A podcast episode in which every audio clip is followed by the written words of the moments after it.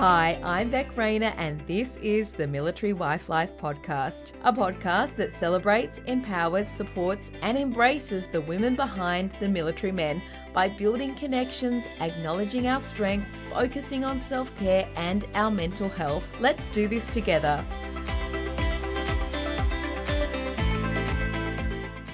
So he was just doing some risk management work with a veteran organisation, which was giving him some purpose three days a week. So it was felt like it was getting better because he would get up and he would put his work pants on, put his polo shirt on, and go and do his job. And that was really helping him manage what was going on for him as well. And during that time, we had gone to a military family day that was close to where we were living, and they had RSB op canine assistance dogs there. So we had a chat to the guy about what that would look like and how that would potentially work for us and you know what that could mean and with having a, a one dog at home already and about to have a first baby and then to potentially bringing in another dog into the home as well but we were lucky enough to be able to go through that process and gain Prince from that so luke has now got a full-time assistance dog and that started a change in him where we could actually go out for dinner and go out for coffee and go into the shops together can you tell us what mm. an assistant dog is? Prince is through Operation Canine through Royal Society for the Blind, and he is trained to respond to Luke's stress cues. So Luke would particularly rub his hands together before things were starting to get a little bit anxious for him, and Prince is trained to come up and break his hands with his nose. And in fact, he's in front of me now, and I can do that, and he'll do the same thing to me. So then I, you know, then it's part of then rubbing your head, his head, and calming down, and sort of taking that time to really focus on just being with him as well, and not focus on the situation that's happening. He was trained to open up our fridge door and get bottles of water out for Luke. So when he was waking up with night terrors and night sweats, that Prince would respond to that. So he could come with us anywhere. He's able to fly with us. He's able to fly internationally with us. He's not allowed to be refused anywhere. The only places he can't go are zoos and aquariums just because of her quarantine with the other animals. Did yeah. you predict that it was going to work as well as it did? Yeah, I think watching Luke through the training, I could see that things were changing for him. And I was really anxious about having two 40 kilo dogs in a three bedroom house. Yeah. but that's just me, the realist, of what that was going to mean. And he's black and we have light floors. And so it, it's just an absolute mess sometimes, but definitely worth it. And then just watching him, like Luke, come alive with Prince and, you know, being able to just do things as a family together was just absolutely incredible. And so absolutely was it just a, a little bit of a fluke that you learnt about that program because you went to yeah. you said you went to a family day like otherwise would you have even found out about them it was a fluke that we went to that family day and i don't actually even know why we did because there wasn't much else there for us really. But yeah and then they just happened to be there. We hadn't heard about it before. I didn't know that it was even a possibility. Imagine if you hadn't like. Yeah and that was the hardest thing was once you you know i think they do a transition seminar but it's not really based on what you need to be knowing especially if you're medically discharged and then how you go about advocating for your compensations and all that sort of stuff and how what you're entitled to. None of that was spoken about it was like cheers for your nearly eight years and good luck. He had to sit the MEC review board to get any sort of compensation claims or anything like that even looked at and i reckon it took about six months for even his back pay because they get like 42 weeks or something paid out, but that wasn't actually happening. And at that time, I was pregnant. So we did yeah. his MEC review board and he had to prove that he was as sick as he was. They normally go for about an hour or so. They spoke to him about 10 minutes. He had to recount the incident that occurred in, in Afghanistan and had to speak about the fact that he was seeking medical advice and that he was seeing his doctors and his psychiatrists and he just head in his hands, bawling his eyes out, wanting to throw grow up and I'm there a highly emotional pregnant and then thinking not only then am I the breadwinner but now we've got a baby and then that means I won't be working. What's this going to actually mean? So that was 6 months after the 3 months notice that he gets before he's being discharged. So 6 months of no pay from when he got out of the army. Yeah had his annual leave paid out but he hadn't had anything else paid to him. So it was just my wage. And I went to DVA here even though his case was being looked at in in Perth, and I, I think I was about 32 weeks pregnant at that point in time. And I walked in and I was like, We've literally got a thousand dollars in our bank account, and I've got a mortgage, and I'm about to give birth. I need Yeah. you to sort this out. So Yeah, what so did they do when you went in? once I went into DVA pregnant, I think it was about two or three weeks before we got all the money that we were owing, which was a huge relief. Then after that, it was just the fight for compensation and recognition of his medical injuries. Did you at least have a little bit of a breather to have the baby and enjoy that time a little bit? The blessing in disguise was that Luke was able to be home, I guess. My parents were building a house at the time, so dad had him there building their house. It was about a 45 minute hour drive away from where we were living, but that meant that we had some extra income coming in as well. He had about a week when Eli was born, but then he was back working with dad, which was actually a real positive one because he had the support and we had the extra income and he had a bit of purpose and he could, you know, building a house could see the things sort of happening and see that things were coming to an end and feel like he was accomplishing something. I do remember at one point he was out doing a job with dad. The next thing, dad walks through the door, Luke walks through the door, and the electrician walks through the door. And I'm like, what's going on? Went and changed Eli, and dad comes into the room and he's like, he's not good. He had a massive anxiety attack and he wasn't able to drive. So I got the electrician to drive his car and then I was driving him back here and stuff. And I think my response was, I can't deal with this. I've got a crying baby and I've got a husband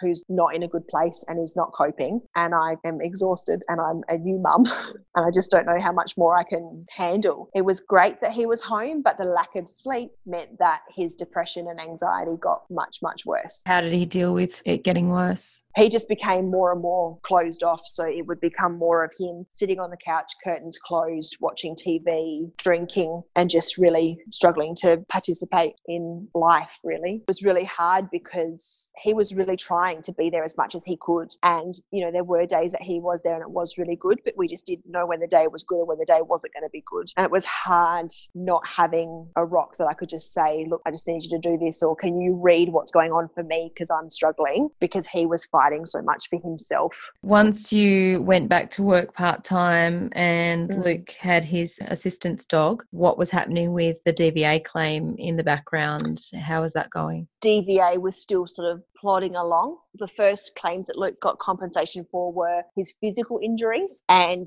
his hearing loss, but anything that was mental, any of his anxiety, any of his depression, anything like that, that was still a massive fight. That was actually ended up being a six year fight. They were classing it as anxiety depression, but were you thinking that it was PTSD? the psychiatrist at the time said you've got PTSD, but because of the um, medical terminology around it at that point in time, and the point they were talking about wasn't that he'd witnessed a death or you know serious threat of death, but it was actually about him. That that meant that he couldn't have PTSD. So yeah, it was six years before the PTSD claim finally came through. What was the process? Was it like, I don't know, every three months you meet to reassess it, or how did it sort of work? So he had an advocate that was fighting for these claims continually. They had put in to get the claims that they knew, the physical ones that they knew were going to be passed really easily. But then it was you know, trying to get the ones in regards to his depression and anxiety was, you know, we've lost paperwork or we need this now from your psychiatrist or we need this or we need, you know, it was just this constant battle of giving them everything they needed and then still wanting to have more. But it was a really invasive process because we're dealing with this day in and day out and we're still having to prove to people that we're dealing with this. And we had to do questionnaires and, you know, letters about how it was affecting all aspects of our life down to our sex life. They wanted to know that information. Was his depression, anxiety affecting our sex life? It was really invasive when you're already dealing with so much stress. Yeah. Aside from that, how do you even try to get past it and improve your situation when you're constantly reliving it and trying to prove that how bad things are, but you are also working on yourself to be able to have a life? yeah it was a really horrible place to be in and you know i'd see him struggle with how everything was going when things would come back and he'd have to fight again and then he'd get this fire in his belly like nah they're not going to win this one. This is what's going on. I'm going to it was never about the compensation in regards to the money No. all he wanted was them to recognize it because of the service that he provided for this country and what he chose to sacrifice that he was still fighting this fight daily that's what he wanted the recognition for And how were you feeling about the process and supporting him through this? as far as I was concerned, he deserved, and so did I, deserved to have recognition for what the daily fight was for him, even though he wasn't at war anymore, because he truly was. And it was affecting every single part of our life. And I wanted people to recognize that as well. Yeah. That when I say he's not the person I married. I'm not saying that like people say that after they've been together for 20 years. I'm actually saying he's not the person that he was when I married him because his personality's changed that much that, you know, I'm trying to work out who this person is now. During this time as well, he was also hospitalized. Beginning of 2017, he was made redundant from his position of work, so the veteran organisation that he was working with. And that was a really unclear process as well. And that really affected how he was feeling about himself and what he was going to do next. And, you know, a bit of a, another kick in the guts, really, because he really enjoyed going to work and being there just even for the three days a week. It made a huge difference. Yeah, in the January, he was made redundant from his position of work. In the February, we had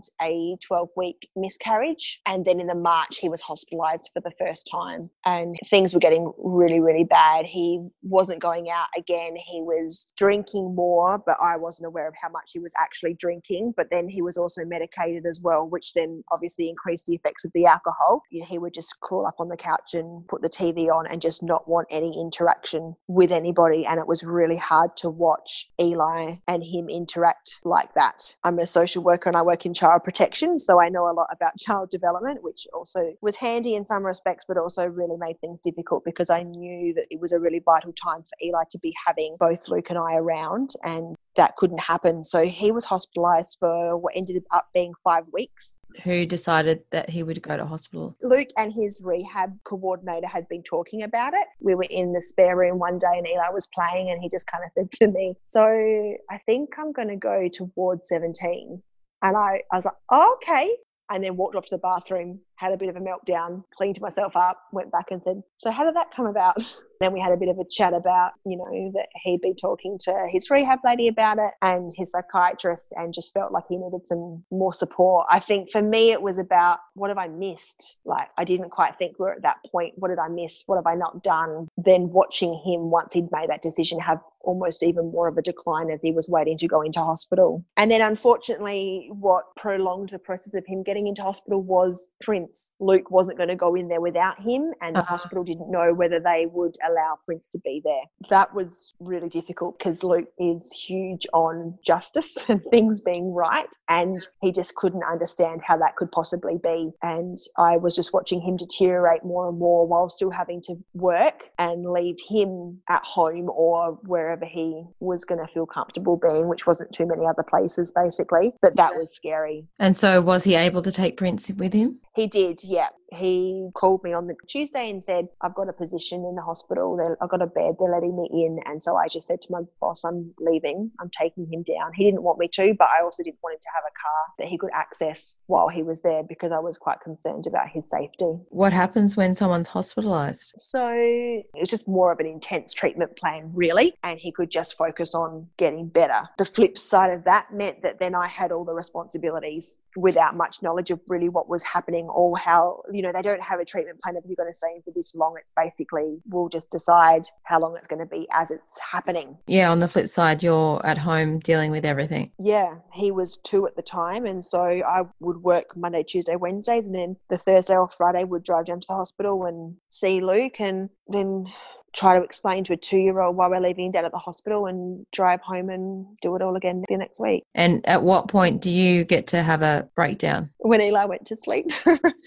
that point in time, I didn't allow myself to get to that point because I was concerned about whether I was going to be able to get back up again after everything that we'd been through. You know, I had my parents as really good support, and they would have Eli, they'd been having him overnight once a month since he was 13 months of age, so that he had a really good relationship with them. So if I needed time, you know, they could have him. And could you see when you were going to visit him that he was improving? That time, yes, I could. He would call and he would talk about the fact that he was, you know, they were making him go for walks and then go into different shops around the hospital. And then he, he would always take a water bottle with him because his idea was if he felt hot, then he could drink water and that would stop anything going any further for him. And then he had gotten to the point where he could do that without a water bottle. So, you know, things like that, I could see that he was really making improvements. I'd said to the doctors that I wasn't really involved in many of the conversations or his treatment plan or really knew much about what he was going going through besides what he was telling me. I didn't even really know who to speak to or what to what the process was to be honest with you. But the one thing I had said to the doctor was, I don't want him home until we've had a meeting. Like, I want to understand, you know, where he's got to. I want to understand his triggers so that if something, you know, if he starts to decline again, that I can see those warning signs before it gets to the point that he's hospitalized and I didn't really have much of an idea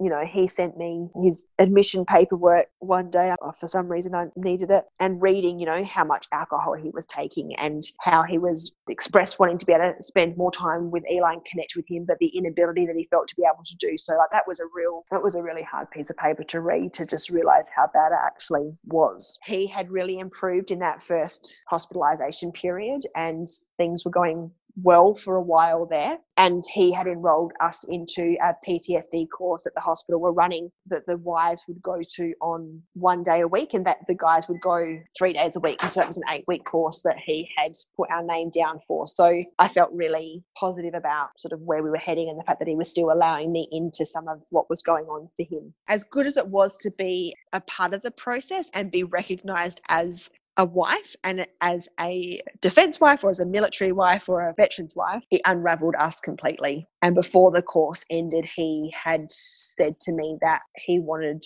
a separation and that he thought that was the best thing possible and that there was nothing changing his mind. Thankfully, also along with that, he said that he was going to go back into hospital again, which is what I knew that he really needed. Have you heard about our Lots of Love care packages? An anonymous and free box of self care goodies that can totally make a military spouse's day. It's a way for friends and family to send an acknowledgement in the mail to a military spouse to let them know they're awesome and the Military Wife Life community has their back. Pop over to the Military Wife Life website after you finish listening to this episode, of course, and sign someone up for the Lots of Love box.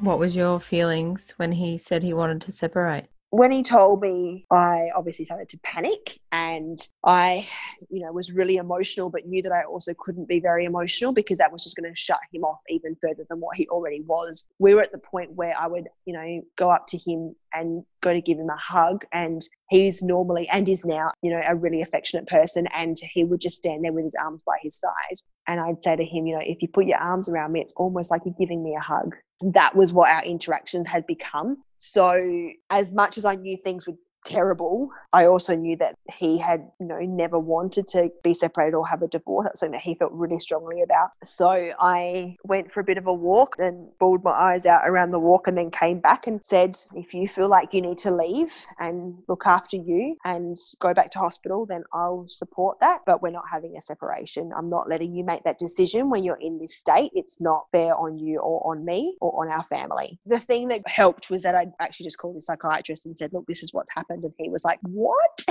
I'm like, okay, so everyone's reacting how I am. Okay, that makes me feel a bit better about that. So, what was it but, that tipped him over the edge to want to say that he wanted a separation? Did he just think it would be easier on you, or what? Yeah, I think he was at the point with the PTSD course that everything was so overwhelming, and it was like everything was connecting for him of how much it was affecting everything and his whole life. And I think deep down, he just didn't want Eli and I to be a part of that for our own benefit. And when he went back into hospital, took him about about a week. He stayed with his dad for a week. And when he went back into hospital that time, you know, he hadn't showered in a week. They really saw how bad he actually was and then monitored him a lot more closely in regards to that. And so, how long did he stay in hospital that time? I think it was about the five weeks again as well. And I was hopeful that he would come home, but I also knew that because he said that he wasn't going to, he's very determined and stubborn, and it would take a lot for him to go, actually, that's not what I meant, and change his mind. So, I'm also glad that I knew him really, really well because it wasn't as much of a shock. It was the shock to the hospital that he wouldn't come back, but it wasn't necessarily much of a shock to me. Were you relieved that he wasn't coming back because you were probably yeah. finding it easier to parent Eli when he wasn't there, just focusing yeah. on you and Eli? Definitely, there was a part of me that was relieved because I knew how unwell he was. And in some regards, you know, it's easier just to do it by yourself because you only rely on yourself then. So I could just do what I needed to do and just get on with it. So in that regard, it was a little bit easier. But, you know, we had got to the point where he'd asked, you know, I was taking Eli to go and see him and he wouldn't even acknowledge that I was there. He would just pick up Eli, be really happy with him, and then just turn around and walk away. And how did you stay connected to him? How did you not just say, okay, it's over? As stubborn as he is, I'm probably 10 times worse.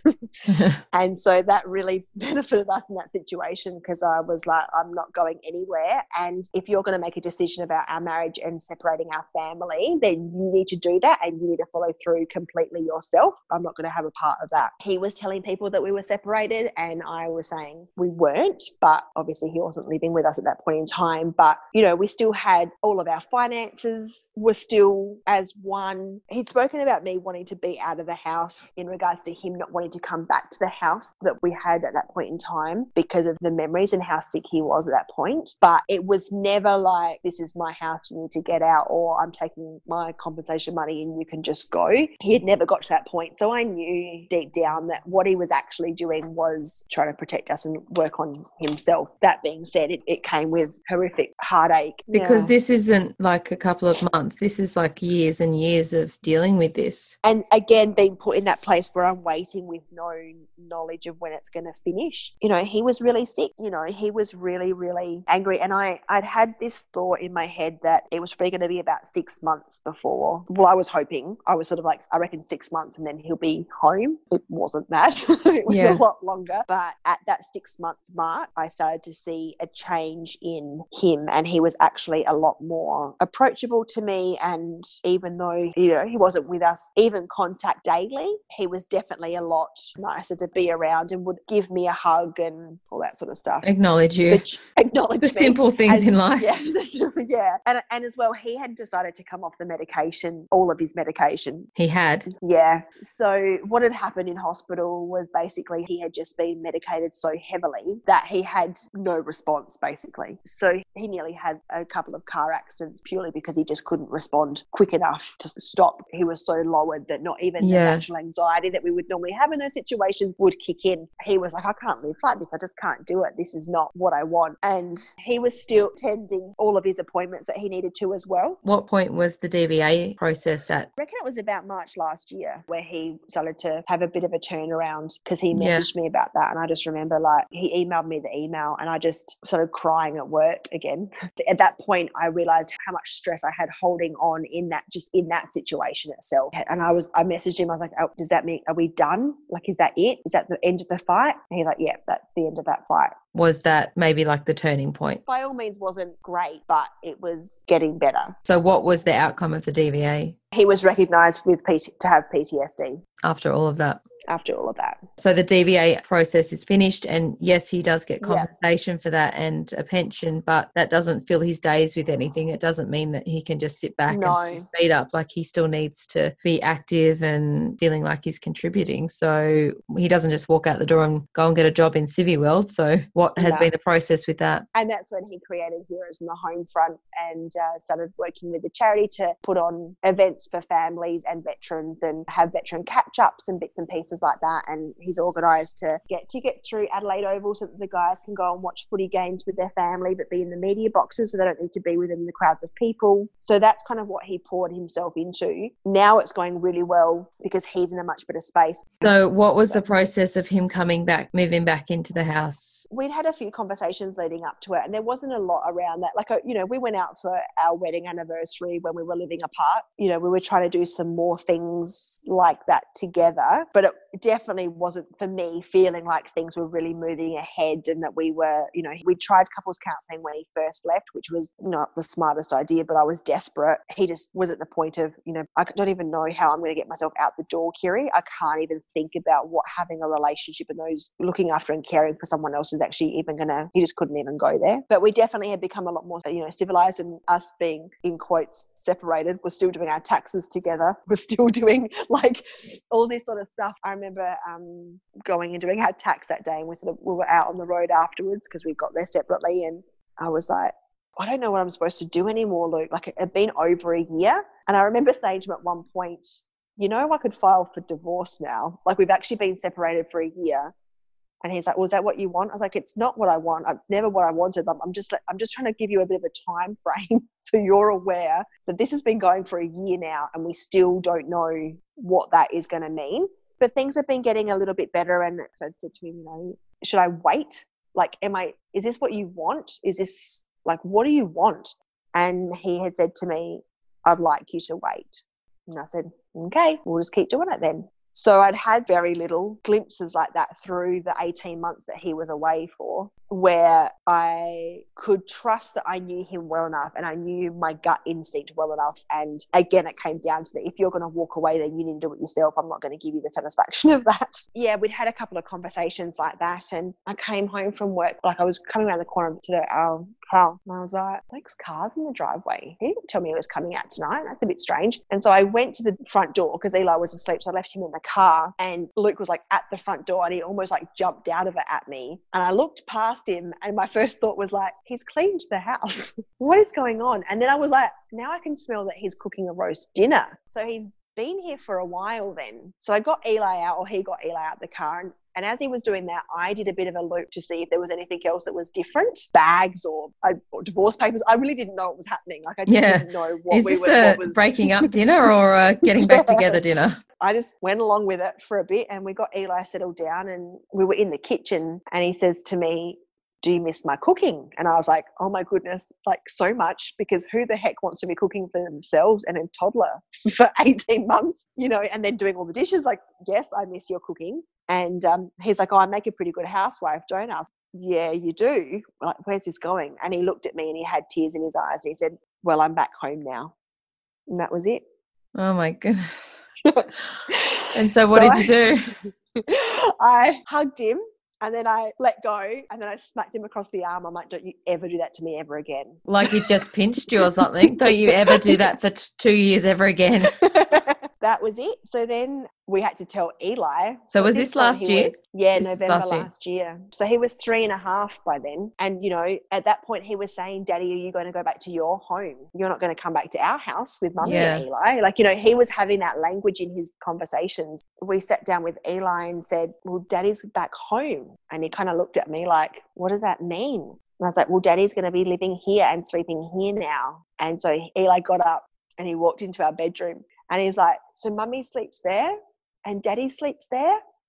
And then Eli sleeps in his bed. And I'm like, yeah, buddy, that's right. And then I just cried. And then he went to bed and slept for 12 hours, probably the most solid sleep he'd had in the year and a half that Luke was gone. Where did you get the strength and the emotional energy to keep going during that time and hold on to hope that he would come back and get better enough to be able to be back in the family home? I've got a pretty strong faith and I think that really helped ground me in, you know, what I wanted for our family. And I think having that and having my knowledge of, you know, mental health and the effects also gave me that insight to really understand it a lot better. And I had incredible family and friends surrounding me and helping me through that and screaming me with me when I wanted to scream and swear with me when I needed to just let loose and say, this is all absolutely ridiculous. And this is, you know, crap that I'm going through this. At one point, or another, even my closest friends and family had said to me, if you need to stop doing this, you can stop doing it and no one's going to think otherwise. If you need to walk away, you've got a really good excuse for choice of better words. You've given it a good go.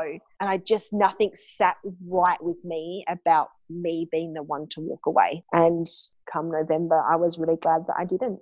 He knew that I could take care of me and Eli and do it and work my job and he just knew that that's what I could do. And I was just hopeful that he was working on himself and eventually wanted to come back to us. And that's what happened. What's life like now? What's the reality of being back together and parenting together? And what's your husband doing work wise and his charity? How's it all coming together? It's going really well. We've moved from where we were living when all that happened. Luke was really keen to get out as soon as absolutely possible. Like, hello, you've only on. cooked me one roast dinner, and now we're moving.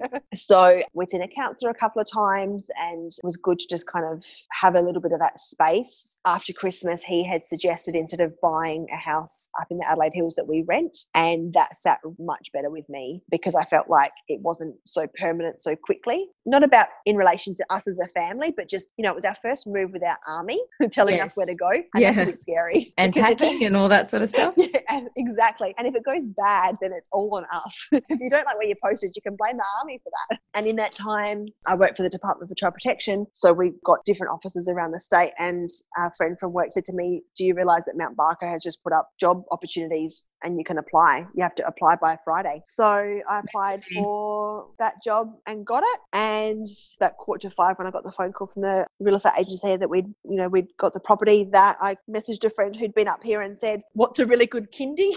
And she suggested one and I called them at 4.45 and got Eli in to have a visit the following week to start the week after. It's like all the planets so aligned and they're like, You've been yeah. through enough crap. We're going to give you some yeah. good stuff all at the one go. That was really good. And it was nice because Luke isn't working officially at the moment, but kindy only goes from 8.30 to 3.15, which does not work in my job. And so that meant yeah. that Luke and Eli could have time together with me out the house, which I think was really important because it was really, really difficult trying to parent with someone else after I'd done it for so long. Yeah. And it was really hard to not take the, I've been doing this, you just need to back off and do it my way. So that has been a real benefit. I'm just so happy that it's all worked out this way for you. Not that you had to go through all the other stuff before, but happy yeah. that it's actually worked out with a positive outcome. It feels really good. And I think it also just being able to go through, you know, my new role is quite demanding on me emotionally and time away from the family.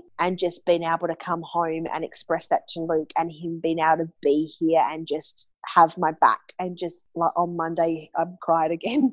And he just held me. And I was in his arms thinking it's been such a long time since I could trust that you would do that. And it's just so nice to know that he's there. And I think it feels like we can go through anything now together. I thanked him for leaving when he did which might sound a bit strange but knowing now that he really did do it to keep Eli and I safe and to not have us in the environment that he was just, you know, really struggling in, I really appreciate the fact that he was aware enough to be able to do that so that we could do what we needed to do and that Eli didn't have to be exposed to any more of what Luke was going through. You know, and this Eli's going to know the story because we've spoken about the fact that we're going to talk about it because I don't want any shame for our family for this story. It is what it is. There's no shame for Luke and there's no shame for us or Eli in the future about what our family's been through. But I'm just so grateful to know that Eli has just still had the best parts of Luke. Thank you so much for coming on the podcast, Kiri, and telling us all about your experience as an army spouse and now obviously the after effects of defense life. I'm so happy that you guys have had a positive outcome and that you're doing so well together. Thanks so much. I really appreciate being able to share my story and hope that it encourages other defense wives or veterans wives that might be going through something similar to reach out or hold on if the situation permits that to happen. So I really appreciate being able to spend some time with you.